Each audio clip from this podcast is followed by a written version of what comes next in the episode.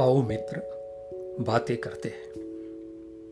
कुछ तेरी बातें करते हैं, कुछ मेरी बातें करते हैं। हम सबकी बातें करते हैं।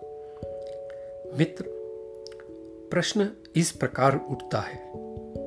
आत्मा का स्वरूप स्वयं प्रकाशित, सर्वव्यापी अस्तित्व का है। इसे देखा नहीं जा सकता।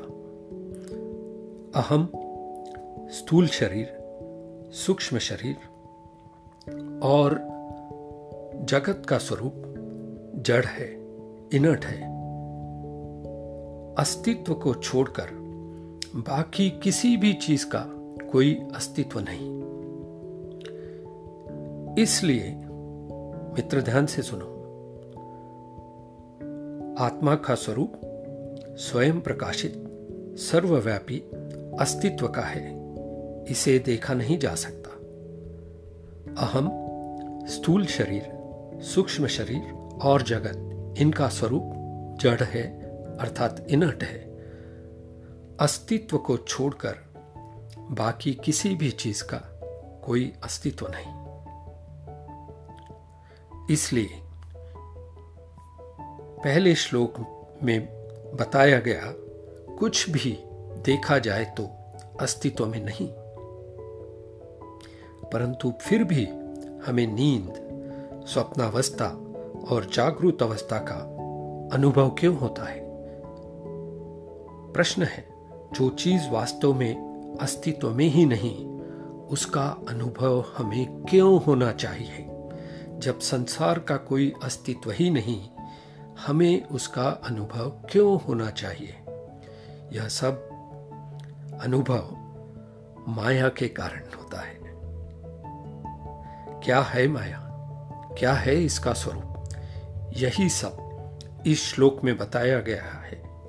श्लोक इस प्रकार है।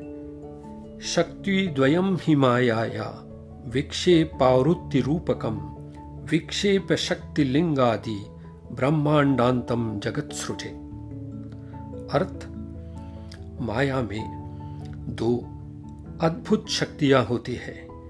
एक शक्ति के कारण यह सत्य पर पर्दा डाल देती है। जो सत्य है, वह हम देख ही नहीं पाते। और दूसरी शक्ति के कारण कुछ और ही हमें दिखाई देने लगता है। जो चीज़ है, जो चीज़ है ही नहीं, अस्तित्व में ही नहीं, वह हमें दिखाई देती है। जिस प्रकार स्वप्नावस्था में मन अपनी एक पूरी दुनिया खड़ी कर देता है, उसी प्रकार मन माया के प्रभाव में जागरूक अवस्था में भी पूरी दुनिया देखने लगता है। पूरी तरह इसमें उलझ कर रह जाता है। मित्र, यहाँ एक बात समझना आवश्यक है। माया का भी वैसे कोई अस्तित्व नहीं है। संसार के प्रति हमारा अनुभव समझने के लिए की हुई यह एक कल्पना है। माया का स्वरूप बिल्कुल वैसे ही है जैसे अज्ञान का स्वरूप है। अज्ञान ऐसी कोई चीज़ नहीं। अज्ञान ऐसी कोई वस्तु नहीं जिसे हम जेब में लेकर घूम सकते हैं। ज्ञान का न होना नॉलेज का न होना अज्ञान है। जिस तरह प्रकाश का न होना अंधेरा है। अंधेरा अपने आप में कोई चीज़ नहीं है। टॉर्च लेकर या लाइट लगाकर अंधेरे को खोजा नहीं जा सकता। जैसे ही प्रकाश पड़ता है, अंधेरा लुप्त हो जाता है। उसी तरह, जैसे ही किसी चीज़ का ज्ञान होता है, उस विषय का हमारा ज्ञान दूर हो जाता है। मित्र, विचार करो, मनन करो।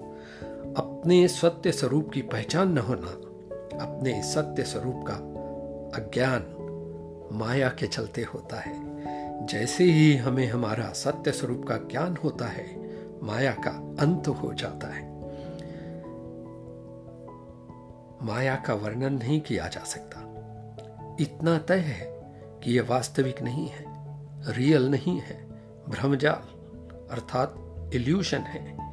ज्ञान प्राप्ति से इसका अंत होता है। तुम्हारी आत्मिक शांति और संतोष की कामना के साथ आज के लिए इतना ही।